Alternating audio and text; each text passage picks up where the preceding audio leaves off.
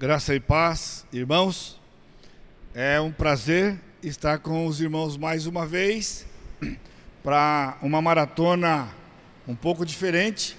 E eu espero que você tenha chegado aqui animado ou animada, porque realmente é uma maratona.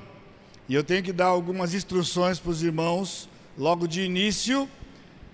E eu espero que também você tenha sido avisado de algumas coisas, se não, vai ter que dar um jeitinho aí para nossa segunda aula de hoje. Para um, na verdade, é agora. Se você não tiver condições, vai dar um jeito aí, tá bom? Você precisa de ter um caderno ou uma folha, pelo menos uma folha de papel. Então, se você não tiver uma folha de papel, levanta a mão, o pessoal providencia aí, rasga, divide. Uma folha para esse exercício já vai dar, tá bom? Tem que ter uma caneta ou lápis, o que você preferir, e, obviamente, a sua Bíblia e o manual, tá bom? O manual de autoconfrontação. Quando o pastor Marcelo me disse que o grupo era de cerca de 100 pessoas, mais ou menos, né?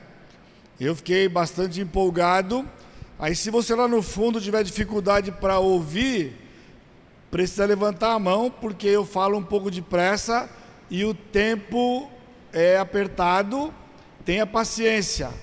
Se ficar um pouco complicado, eu não sei se isso aqui faz parte do protocolo, né? mas se não for o protocolo, a não ser o distanciamento, eu vou pedir para os irmãos colocarem a primeira fileira amanhã aqui, logo depois da risca, só um metro e meio para cá, porque assim está muito distante, fica mais perto um pouquinho, tá bom? Para amanhã, só avançar um pouco mais, para a gente poder ficar um pouco mais perto, tá bom? Eu peço também para os irmãos a colaboração, por favor, principalmente se você quiser dar uma passada pela biblioteca, lá pela livraria, na verdade, chegue um pouco antes, porque nós vamos começar amanhã, impreterivelmente, sete horas. Porque são aulas de 55 minutos, com um intervalo de 5, se der. Mas de qualquer forma, 10 para as 9, 8h50. Entre a segunda e a terceira aula, nós vamos ter o café. Vai ser 10 minutos. Agora eu sei que é bastante gente, eu vou procurar ser bastante compreensivo, mas nós não podemos esticar muito mais do que esse horário, porque a gente não quer avançar além das 10. Para você ter uma ideia, o material que vocês vão ver aqui, hoje, amanhã, quinta e sexta, esse material normalmente é dado em aulas de duas horas, portanto, o dobro do tempo que nós temos aqui. São duas horas de aula para cada lição que eu vou dar em 55 minutos. Isso é feito em Águas de Lindóia, é feito também ali em Teresina, né? é um intensivão, mas ele tem que ter os elementos básicos para não comprometer o material, a eficácia, tá bom, a eficiência, ok, a eficiência do material, tá bom?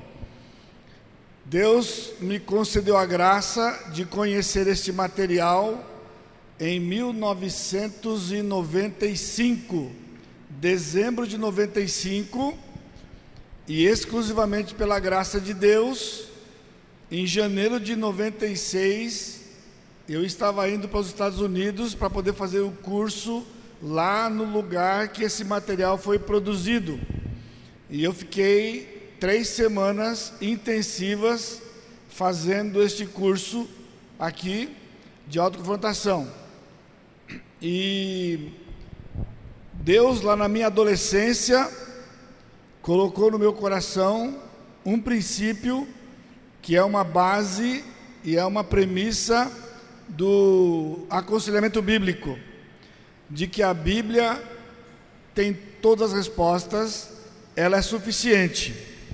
Então, crendo nisto, eu fui pastor de jovens por seis anos e eu aconselhava aqueles jovens, eu pastoreava aqueles jovens com a própria Escritura, e eu comecei a produzir um material, ou queria produzir um material.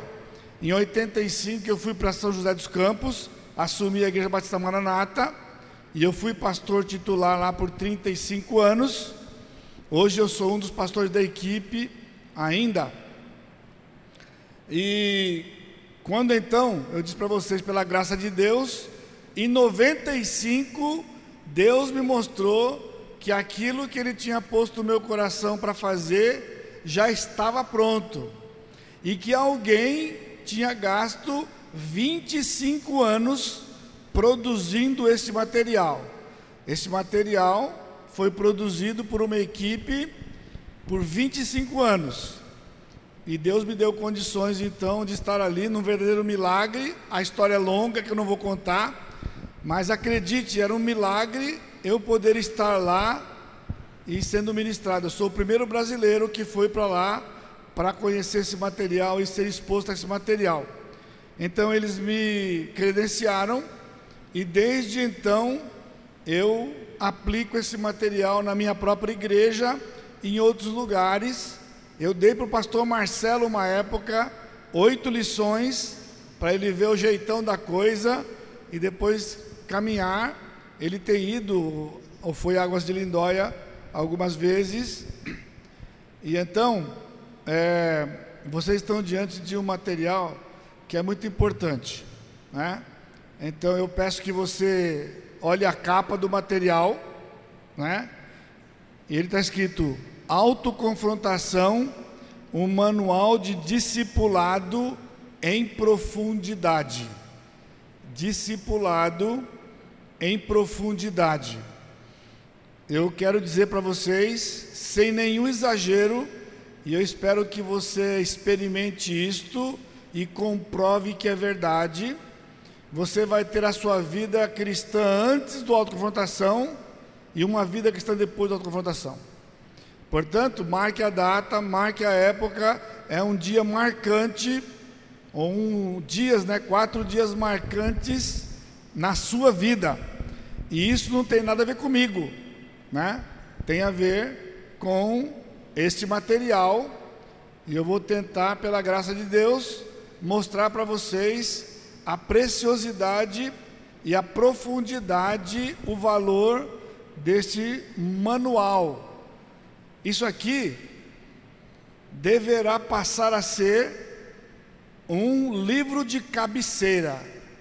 Livro de cabeceira. Vai estar lá na sua cabeceira, porque o resto da sua vida você vai precisar vir para ele.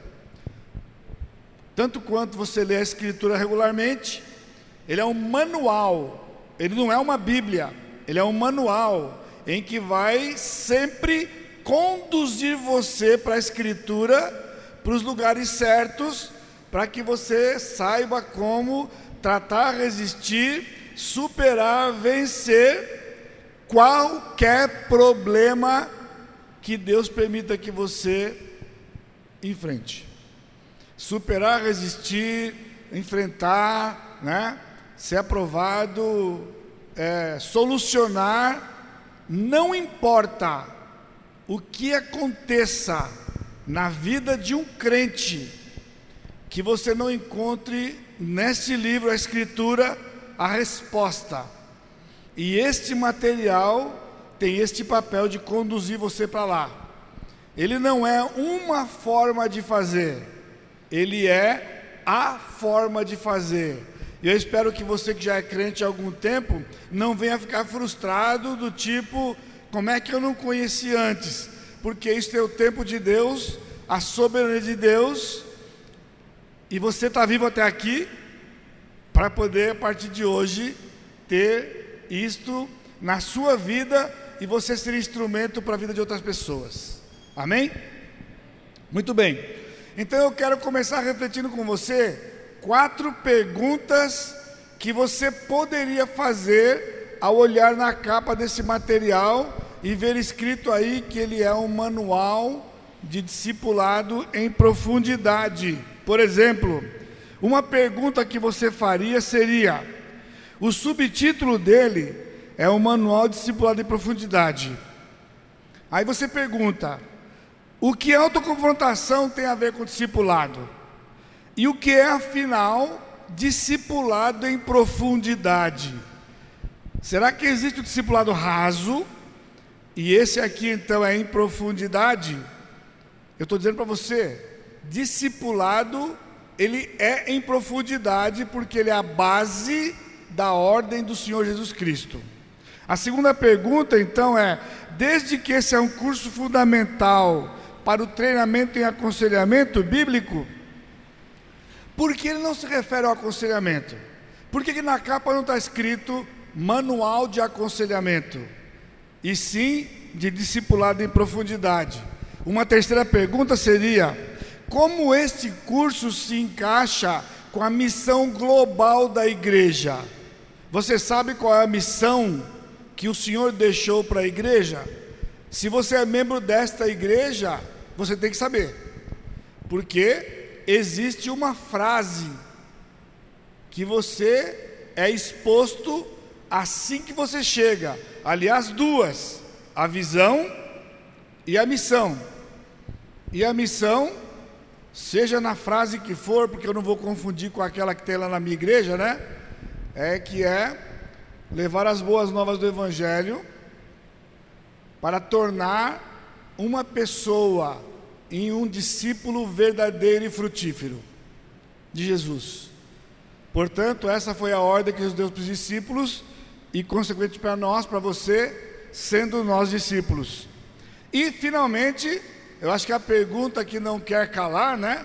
É, pastor, quão importante é este curso para mim? Quatro dias apenas que tem esse poder de fazer a transformação né, na sua vida cristã, porque a transformação da sua vida aconteceu no dia que você se entregou para Jesus. Ali você começou uma vida cristã, mas quando eu falar sobre esse assunto aqui, você vai se encaixar e vai entender qual é a importância deste curso para você. Eu tenho desafiado o pastor Marcelo porque nós vamos ver até sexta-feira as 11 primeiras lições de 22. Significa que tem mais 11 para fazer este curso no final de outubro, começo de novembro. Ele está vendo data, vendo a possibilidade para não perder o pique e você não ter prejuízo, porque até 11 é a porta de entrada para o restante que é da lição 12 até 22, que são mais 11. Para que você não desanime e você consiga ter as demais lições antes que você possa ter dificuldades e até porque os assuntos são muito atuais. Dessas lições para frente, nós estamos vendo uma época singular na sua geração e na minha, com depressão e ansiedade. E nós vamos ver, né, nessas lições, a importância desta abordagem. Então fique em oração para que Deus permita que a gente consiga fazer isto. Então são três lições por dia. Hoje eu vou fazer uma introdução do curso todo, lição 1 e 2. Amanhã então 3, 4 e 5, depois 6, 7 e 8, e na sexta-feira, se nós estivermos vivos, se Cristo não tiver voltado ainda, 9, 10 e 11. Tá bom? Para ficar prontinho para o que vem pela frente. Muito bem. Então vamos começar a meditar na última pergunta: quão importante é para mim? Então, para a gente poder avaliar quão importante é para você, nós vamos ver como é que a autoconfrontação ele se encaixa na missão global da igreja Portanto, vamos responder duas perguntas ao mesmo tempo. Já deu para você entender se você é um discípulo e esta é a missão global da igreja. Se eu conseguir mostrar para você a importância do discipulado aqui, você vai entender porque esse curso é importante para você. Veja Atos 1:8, você lembra? Mas recebereis o poder ao descer o Espírito Santo sobre vós, e sereis o que? Minhas testemunhas, tanto em Jerusalém como em toda a Judéia, Samaria e até os confins da terra. Aqui tem uma estratégia de Jesus que transformou a minha vida e ministério. Uma estratégia que é a simultaneidade. Nós vamos ver que a igreja perdeu essa visão no segundo século da era da igreja. No segundo século, nós estamos no 21. Você tem uma ideia quão longe nós estamos daquilo que Jesus ensinou para os seus discípulos, que era fazer discípulos. Porque a ideia corrente é você vai ser testemunha em Jerusalém. Jerusalém para você é Floriano. Então, se você tem testemunhado de Jesus aqui na cidade, você está no primeiro passo da ordem de Jesus. Só que ele diz em Jerusalém e Samaria. Agora, Samaria eu não sei, mas deve ser picos. Deve ser picos, né? Ah, mas pastor, mas tem aqui perto. Quem é mais perto que picos aqui? Oi? Nazaré? Mas Nazaré Oeiras é pequenininho, né? Não dá para comparar com Samaria, porque Samaria era quase o tamanho de Jerusalém. Por isso que eu falei que é picos, né? Aí você fala, então, então para cumprir a ordem, você tem que ir para Picos também para testemunhar para Picos. Ele fala em toda a Judéia. Bom, toda a Judéia significa no estado do Piauí. No estado do Piauí. E ele diz até os confins da terra. Confins da terra, pessoal, é São Paulo. Aí você vai para a América do Sul, América do Norte, Europa. Agora, você imagina você pensando, pastor, você é maluquice. Fazer aqui já é um sufoco. Aonde vai ter dinheiro? Ainda estava com o João Marcos agora há pouco, né? Quando falou dos Estados Unidos, e tem dinheiro para ir para os Estados Unidos, ou seja, ele já sabe que para ir para os Estados Unidos tem que ter dinheiro. Agora você imagina mandar um missionário para lá, mandar um missionário para Venezuela, por exemplo, para qualquer outro lugar, para a Europa. Então, a igreja fica onde? Em Jerusalém. E assim Passados dois mil anos, mais da metade do mundo nunca ouviu falar sequer que houve um Jesus. Essa é a verdade.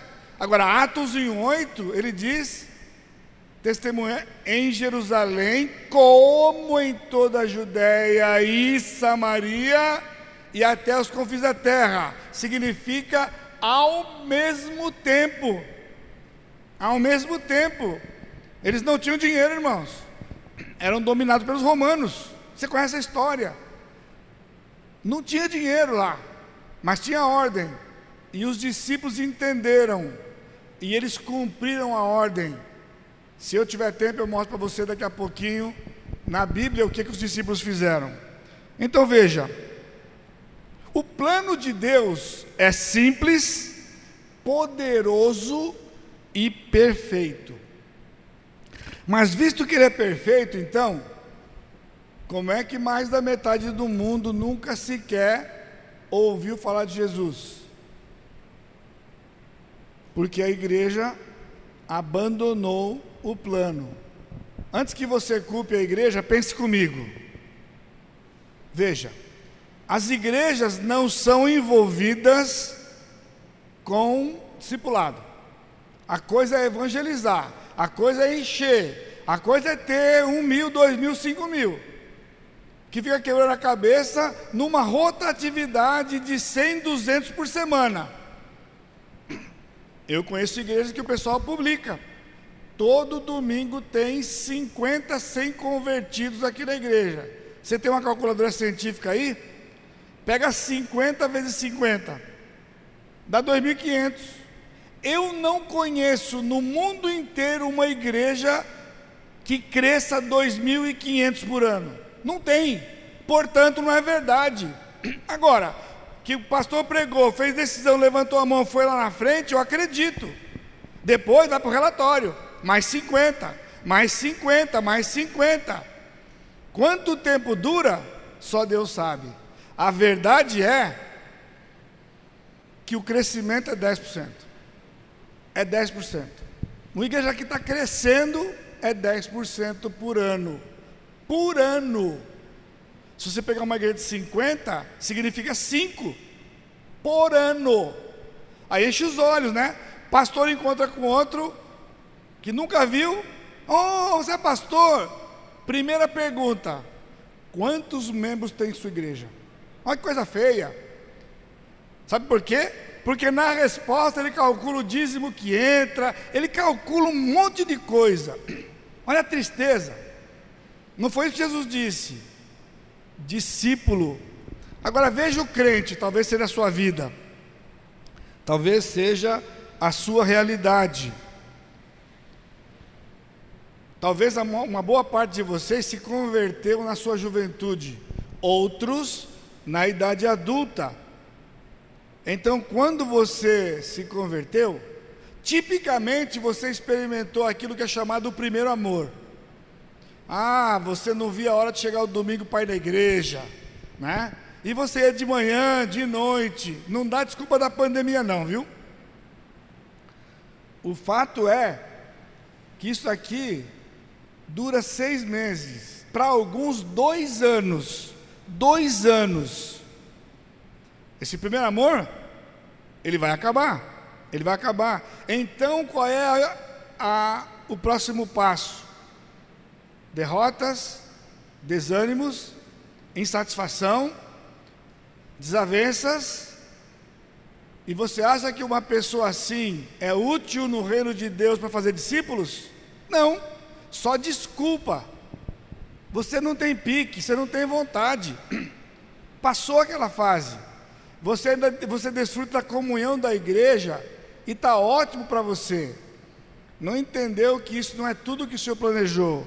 Na verdade, você está vivendo uma vida onde as derrotas que você tem no dia a dia, na vizinhança, sabem como você é. Seus vizinhos sabem como você está vivendo, está vivendo a sua vida lá. Entendeu?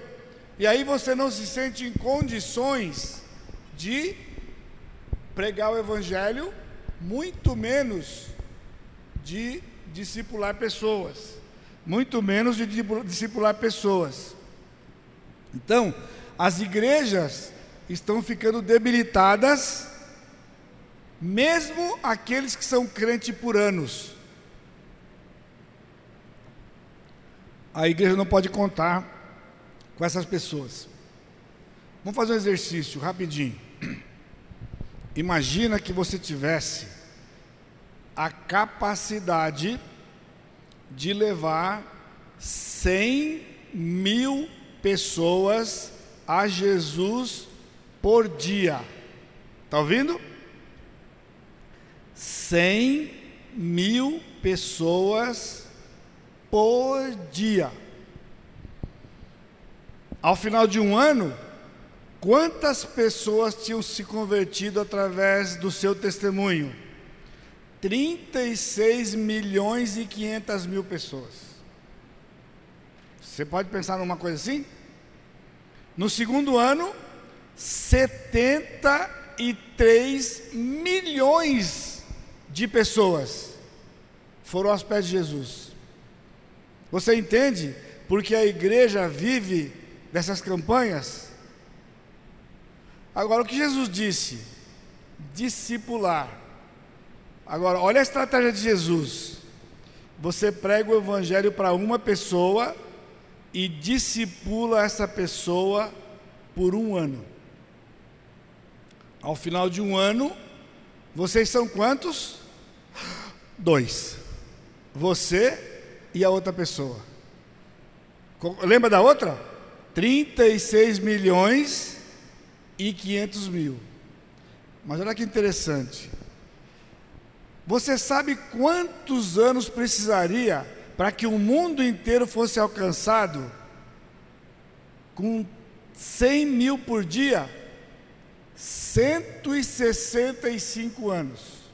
E eu tenho duas notícias ruins para dar para você, e nenhuma boa. Duas ruins, nenhuma boa. Eu não sei se você já imaginou, você não vai viver 165 anos já era. Já era. Portanto, você não conseguirá ganhar o mundo inteiro, mesmo que você leve 100 mil por dia a Jesus. Segundo, 165 anos depois, o mundo não vai ser mais 6 bilhões de pessoas, porque a cada 30, 40 anos ele dobra. Dobra. 6 milhões, 12 milhões, 24 milhões.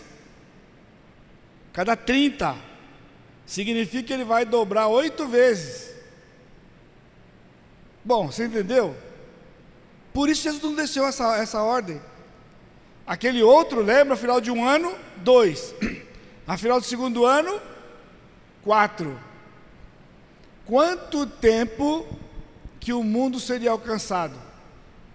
32 anos e meio. 32 anos e meio. Eu tenho duas notícias boas para dar para você. Você vai viver provavelmente 30 anos. Eu não mais. Mas vocês, a maior parte de vocês aqui, com certeza vai. Lógico, se você não morrer e Cristo não voltar. Não vem colocar contra a minha escatologia, por favor. Você está entendendo a ilustração aqui, não é? Está entendendo, não está? Aí você fala, pastor, mas o senhor não falou que em 30 anos dobra? A resposta você deu. Se em 30 anos dobra, quanto tempo você precisa para ganhar todo o aumento da população em 30 anos? Mais um ano. Portanto, em 33 anos, o mundo inteiro estaria evangelizado, inclusive tendo passado para 12 milhões. Ao final de 32, você teria feito 6 milhões, 6 milhões faz mais 6 milhões de discípulos, mais um ano. Isso Jesus disse. Isso Jesus disse. Agora, o autoconfrontação está aqui para lhe ajudar sair do estado que você está, em que você não é um crente produtivo no reino, em fazer discípulos. Em fazer discípulos. Portanto, evangelismo em massa não resolve. Mateus 28 fala de discipulado. De discipulado. Mas há uma segunda razão porque é importante e porque a igreja não tem crescido. Porque o problema está lá no seminário. Lá no seminário. Porque quando o aluno chega no seminário tendo o chamado de Deus, ele é orientado de que no seu ministério três tipos de pessoas vão procurar você. Quem tem problemas emocionais, problemas físicos e problemas espirituais. Aquele que vier com problema emocional ou problema físico, encaminha para os experts da medicina ou afins. Sua área é espiritual. Os que vierem te procurar com problema espiritual, essa é a sua praia. Eu digo para vocês, ao final de 40 anos de ministério, eu não encho as duas mãos de pessoas que me procuraram pedindo ajuda porque estavam com problema espiritual. Então os pastores ficam estudando, preparando mensagem para pegar a mensagem evangelística para poder levar pessoas para Jesus, multiplicar o número de pessoas, mas não discipula as pessoas. E todo dia Pessoas ligam, vão ao gabinete pedindo ajuda com problemas físicos e emocionais, e o pastor está mandando psicólogos e afins. Com todo o respeito que eu tenho aos psicólogos, e se há alguém aqui, não tenha isso como algo pessoal. Você se fez psicologia é porque você ama ajudar pessoas. Só que você está com a ferramenta errada. Ou no mínimo a ferramenta que não é eficiente. Porque a ferramenta que Deus deixou está aqui. Mas sabe o que aprende no seminário? O pastor não tem capacidade para tratar problemas complexos, como depressão, síndrome do pânico, Agora surgiu uma nova, uns 5, 6 anos aí, chama burnout. Agora está na moda.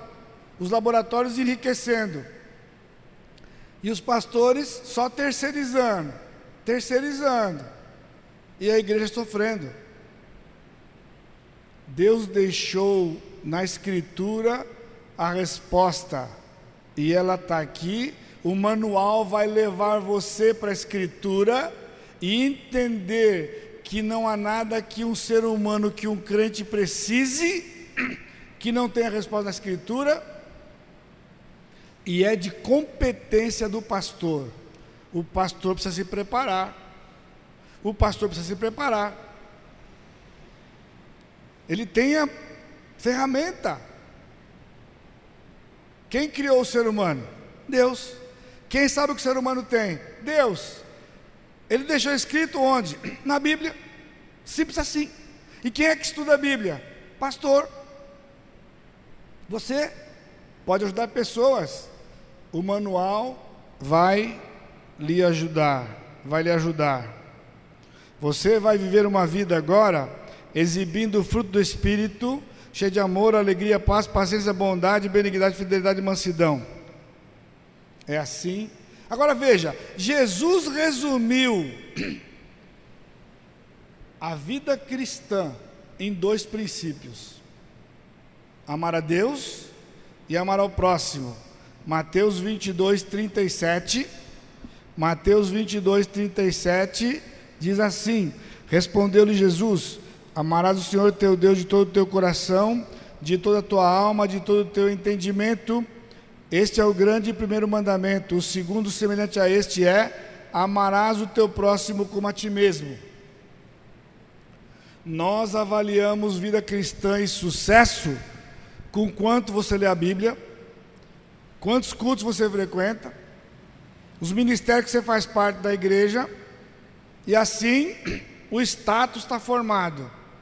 E ali um olha para o outro e fala: ali, ó, bom crente ali mas não foi isso que Jesus disse, não. Se mede o sucesso da vida cristã, quanto você ama a Deus e ama o próximo. Amar a Deus e amar ao próximo. Então vamos fazer um exercício. Pega o seu papelzinho aí, a sua folha, sem mostrar para quem está do seu lado.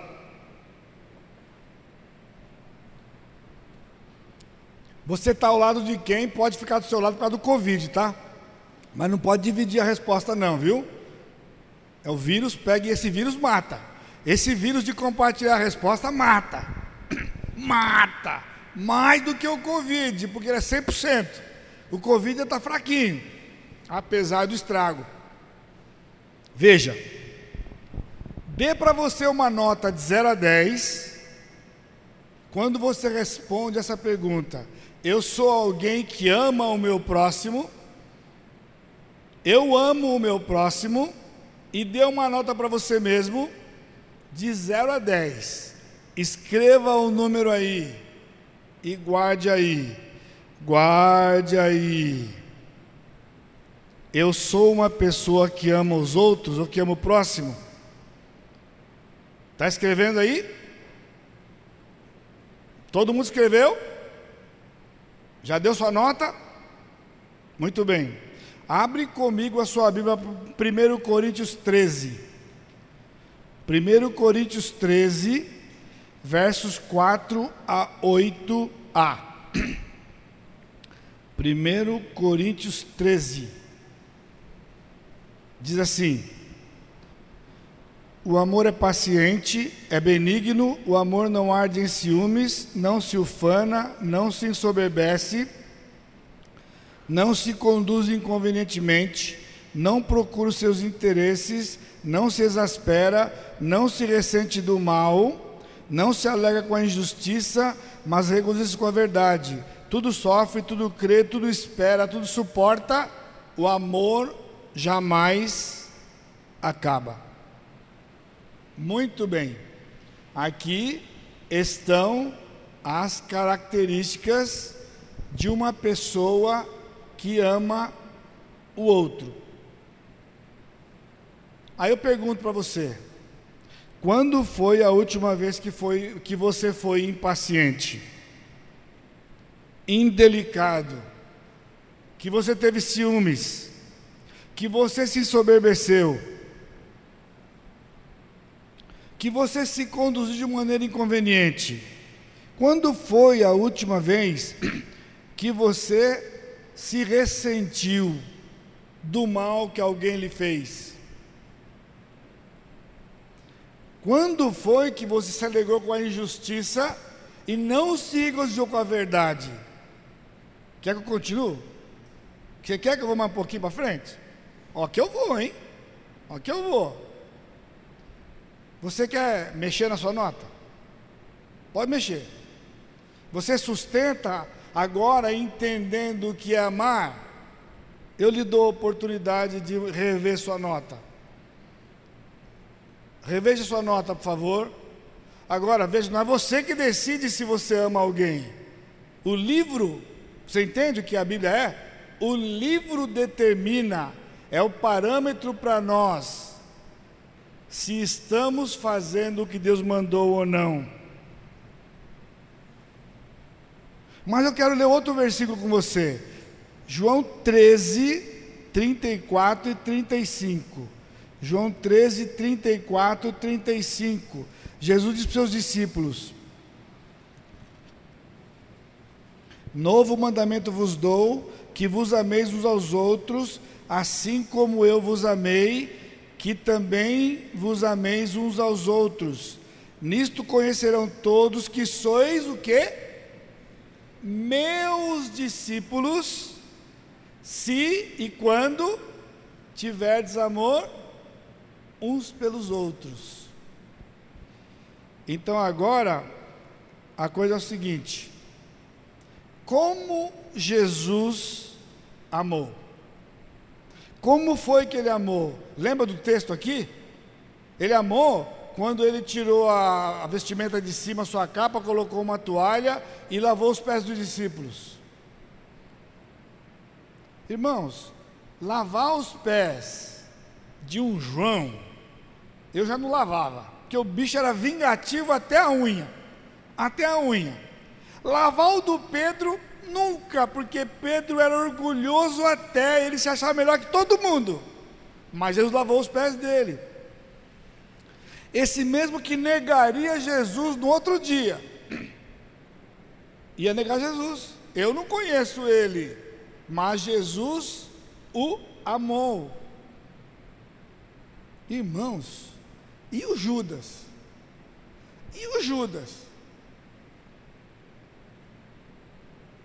Então, agora a questão é a seguinte: você quer mexer mais um pouquinho? Você tem amado os outros como Jesus amou? Mas não acabou não. Tem mais uma ainda. Dá? Tá positivo ainda? Então dá mais um pouquinho. Vem cá. Volta para 1 Coríntios 13. E agora você vai dizer o seguinte: Onde está o amor é paciente? Você vai trocar a palavra amor pelo seu nome.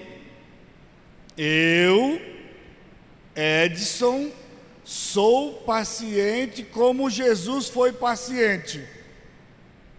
Eu, Edson, sofro a injúria de alguém comigo como Cristo sofreu quando ele foi injuriado.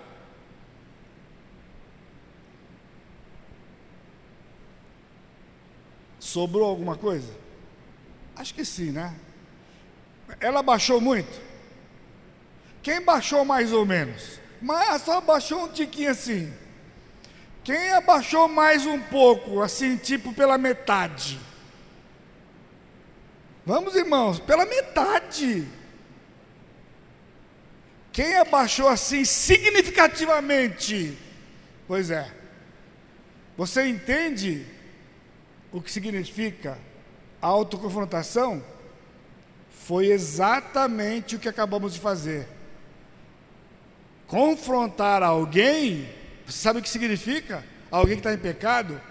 Autoconfrontação é quando você vem para a Escritura e você se confronta baseado no livro, nos parâmetros do livro, tendo Jesus como modelo. Isto é uma vida transformada, que só é possível pela graça de Deus. Por isso, não desista. Se eu estou aqui ministrando para você, é porque tem solução. Tem solução, irmãos. Tem solução. Vocês não têm menor noção de quem eu sou. Vocês só me conhecem quando eu venho aqui pregar. E vocês falam, pastor, prega, pastor, nos abençoa aqui e que continue assim, que continue pensando assim. Se Deus me conceder vida, eu vou continuar vindo, mas não precisa saber mais nada, não. Eu sei o suficiente para dizer que eu estou aqui mais uma vez, porque eu tenho sido objeto da graça de Deus, e Ele tem transformado a minha vida à luz deste livro aqui. É regaçar a manga e ir para o fight.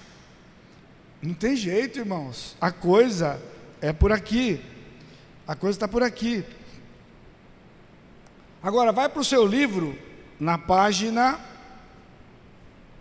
Olha no rodapé. Na página 1, ou página I, lá embaixo. Lá na página I. Na página I. Aqui nós temos o sumário, né?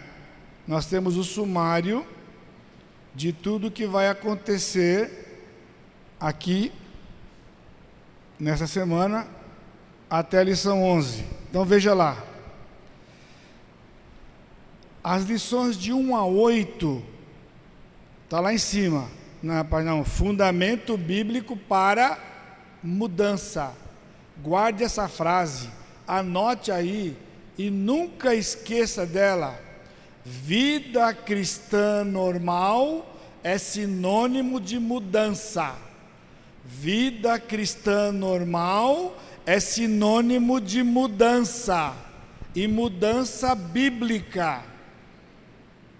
Por isso, Cristo nos salvou, e Efésios 1,6 diz: Ele começou uma, uma boa obra em nós, e Ele vai completar até o dia de Cristo ele vai completar.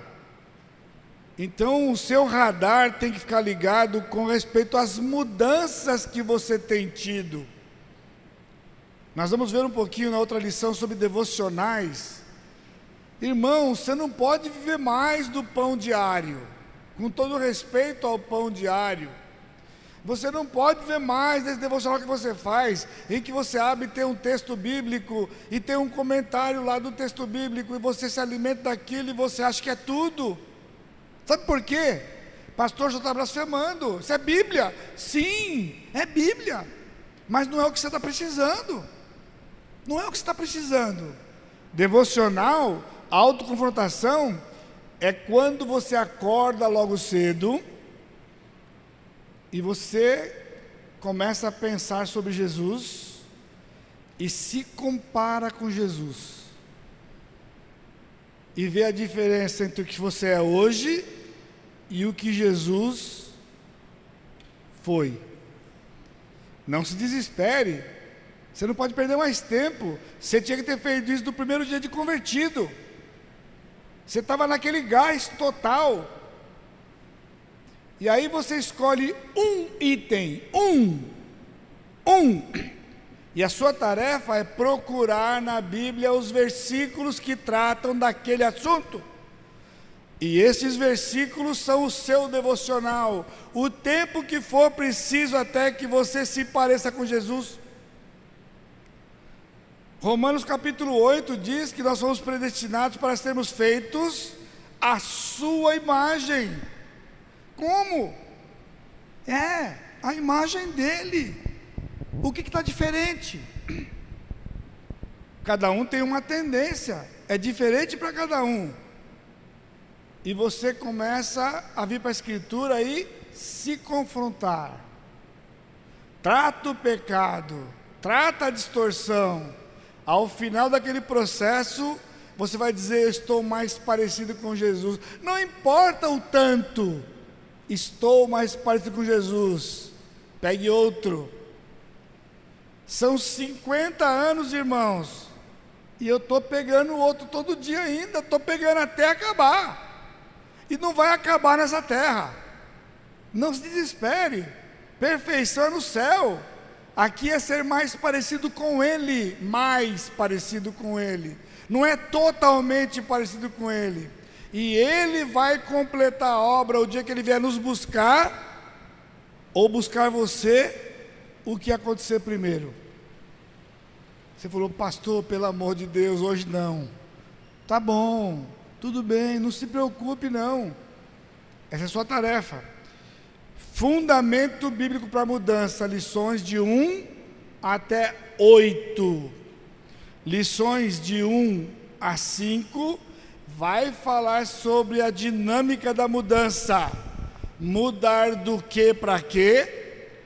E o caminho que o homem tem escolhido para mudar e não tem mudado, em comparação com o caminho de Deus da Bíblia. Lições 3 e 4, que vai ser amanhã. A lição 5, a mais importante dessas oito primeiras. Todo problema começa igual, se desenvolve igual e quando não tratado vai dar no mesmo lugar. Isso não é maravilhoso para você? Se eu pudesse entrevistar vocês aqui, que talvez estejam com problema, você vai achar que é tudo diferente. Não, é tudo igual. Todo problema começa igual, se desenvolve igual, e quando não tratado biblicamente, ele vai dar no mesmo lugar. As emoções vão ser afetadas. Não põe na conta do Covid, irmão. Não põe na conta do Covid. Covid é a bola da vez. O ano passado, em fevereiro, não tinha Covid. E você estava igual. Talvez melhor se você piorou. Ou pior se você melhorou pela pandemia, é possível. Pastor Marcelo está dando uma overdose para vocês, meu irmão. É overdose. É na veia. Então eu acredito que você está melhor do que fevereiro. Já é um bom caminho, é um bom passo. Esse é o ponto. Aí, lições 6 a 8, nós vamos ver quatro elementos, quatro elementos de como resistir, vencer, tratar, superar qualquer problema que você esteja enfrentando ou vir a, enfrentar em qualquer época enquanto estiver nessa terra. Parece marketing, né? Marqueteiro, não é não? Fala a verdade. Mas é verdade. É verdade. Você não pode mais viver na gangorra, no, no tobogã, pessoas não podem mais viver na montanha russa. Quatro elementos. Entender o problema do ponto de vista de Deus, a esperança bíblica, mudança bíblica e prática bíblica. Tire um e não tem processo. A primeira coisa é saber o que Deus pensa do seu problema. O que você pensa, se eu te perguntar, sabe me dizer. O que, que você tem? Ah, eu estou desanimado. Ah, eu estou triste. Ah, eu estou com raiva. Ah, eu estou magoado. Ah, eu estou alegre. Ah, eu estou. O que, que você está? Significa que você tem uma visão do seu problema. Alguém me fez não sei o quê o governo que não sei o quê, eu ganho pouco, eu sei lá o que é o problema que você está enfrentando, uma doença. Por isso você patina, porque você acha que ler a Bíblia e ir para a igreja resolve seu problema. Irmãos, é muito importante isso, mas não é assim que funciona. Deus é racional. Ele nos deu um processo. E o processo começa quando você quer saber o que Deus pensa sobre o seu problema. E o que Deus pensa está nesse livro. Agora, quando você começar a ver o que Deus pensa, você vai ver que é pior do que você imagina. Você está pensando, está com uma feridinha. E ele vai dizer que não é uma feridinha, não. Se você demorar mais, você vai arrancar o seu braço fora. Aí você vai ficar o quê? Desesperado. Por isso o segundo elemento é Esperança bíblica. Sabe o que é esperança bíblica? Porque o mais profundo que você possa chegar no seu problema, do ponto de vista deste livro, chama-se pecado. P-P-S-A-K-D-O-D-O. Pecado. E sabe por que a esperança? Porque Cristo morreu pelo pecado. Ele já morreu pelo pecado. Há solução. Você entende porque o psicólogo não resolve? O psicólogo nunca vai dizer para você que o seu problema é pecado. Nunca! Nem o psicólogo crente. Porque ele está contaminado pela psicologia que ele aprendeu com Carl Rogers, com Jung, com quem seja. Com Freud e Companhia Limitada. E por isso o ser humano vive em desesperança. Porque ninguém sabe o que ele tem, essa é a verdade. Mas Deus diz: há pecado. Há pecado. Descobre o pecado, aplica o sangue de Jesus, e então você tem que ter agora uma mudança. Abandonar o pecado, despojar e revestir. E essa mudança não pode ser superficial, ela tem que ser permanente. Você tem que ser um praticante da palavra. Você lê, se confronta e pela graça passa a praticar. Esse é o processo. Esse é o processo de Deus. Quando eu cheguei em São José, o pessoal me deu o nome, que eu era o pastor pecado. Eu criei uma sigla. A pessoa vê, pastor, eu estou com um problema. Eu dizia antes de ouvir, PNC. Aqui é o diagnóstico, meu irmão. PNC. Pastor, que diacho é PNC? Pecado não confessado. É pecado não confessado. Vem para a Escritura, trata o pecado e a paz reina, a alegria volta. Esperança. Só o crente tem. Só a Escritura pode dar só em Jesus, mas você precisa abandonar a vida que você está vivendo. A graça está lá. Jesus diz para Paulo: A minha graça te basta. Vamos para antes de fazer um intervalinho de cinco minutos para você aqui, vamos pensar no apóstolo Paulo, o grande apóstolo Paulo. Em 1 Coríntios, o apóstolo Paulo disse que ele era o menor dos apóstolos. Logo que ele se converteu, começando as suas viagens missionárias, ele disse: Eu sou o menor dos apóstolos.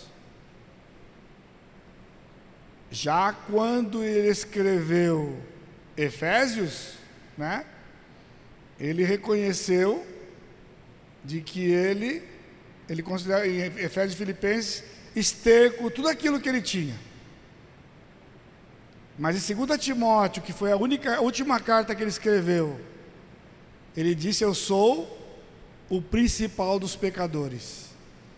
A pergunta é: Paulo estava pecando mais? Não. Paulo tinha mais sensibilidade ao pecado. Agora ele era mais sensível. Ele descobriu o que Deus pensava dele.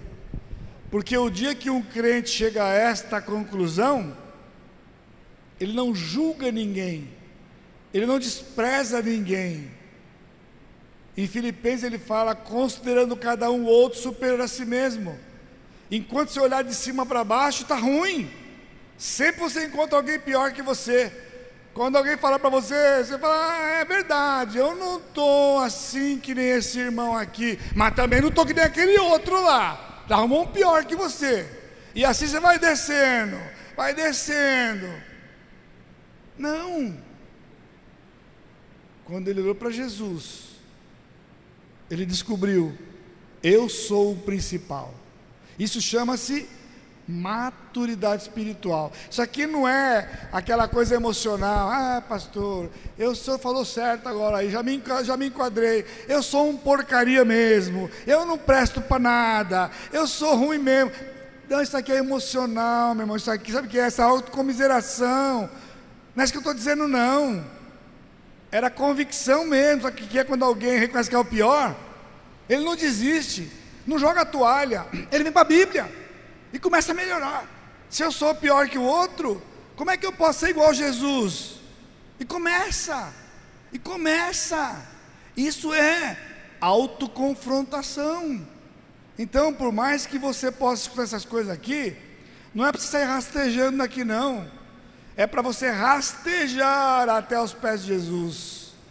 E aí, você descobrir a solução que há em Cristo para qualquer problema que você ou alguém possa, possa estar é, passando. Então nós temos lição 9, 10 e 11 para acabar esse ciclo. Nós vamos aplicar então a parte prática de 9 até 22, só que é uma sequência lógica nessas lições, elas se edificam umas sobre as outras.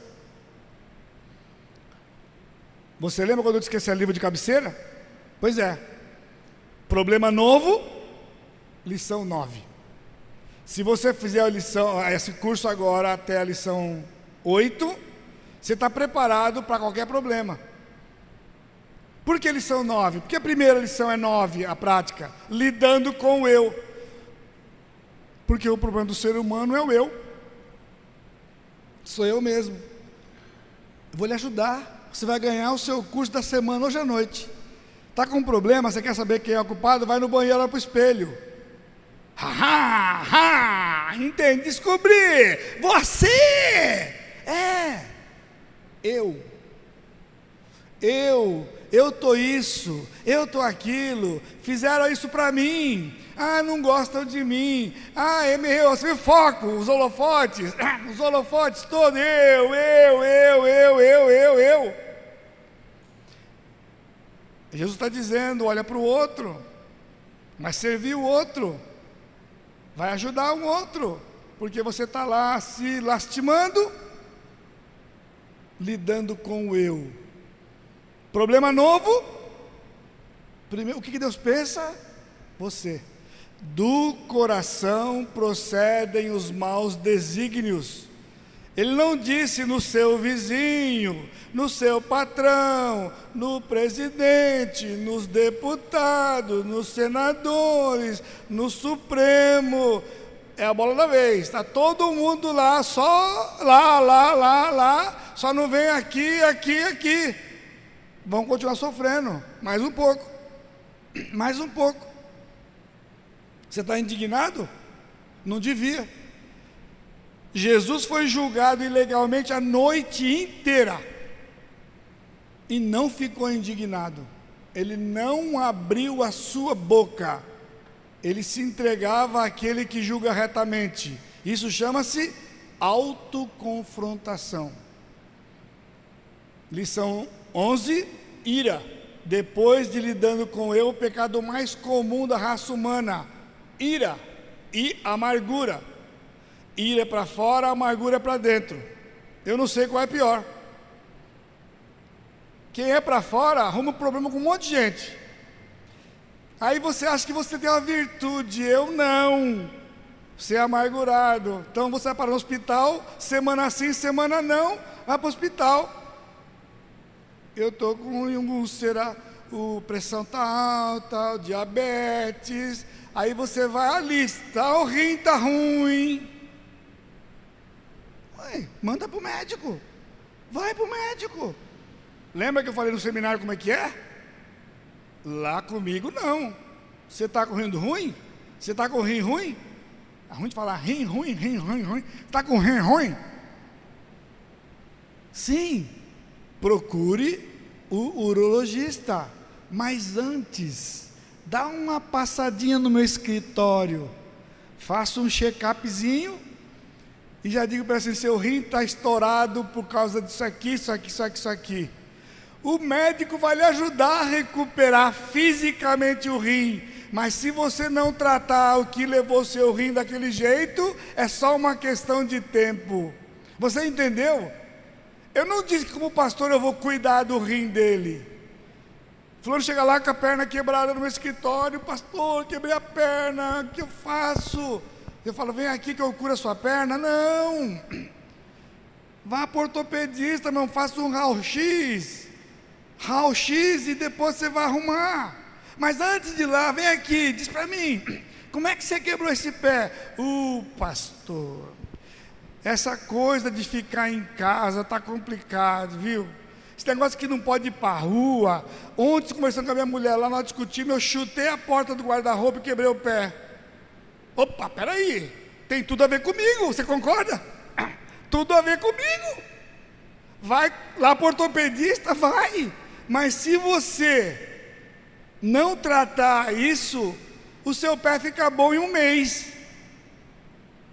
Mas o seu casamento vai para o brejo em três. Você percebeu o que é autoconfrontação? Por isso a igreja está no buraco que está. Porque os pastores não só, vai lá, vai lá, vai lá, vai lá. Comigo é vem cá, vem cá, vem cá, vem cá. Eu estou até aqui de serviço. Nessa fase aqui eu já estou falando, Senhor, está doendo. Mas eu vou, fazer, eu vou mandar para ir para onde? Se a Bíblia está aqui, se a resposta está aqui, acabou com irado, acabou com amargurado. E depois, na, na segunda rodada que vai ser para frente, aí tem relacionamentos interpessoais, depois relacionamento conjugal, depois pais e filhos, depressão, ansiedade e medo, pecados escravizadores e uma agenda. O povo desorganizado é o povo crente. Uma agenda. Tem gente que está doente porque não faz uma agenda. Você acredita num negócio desse? Pois esse livro diz.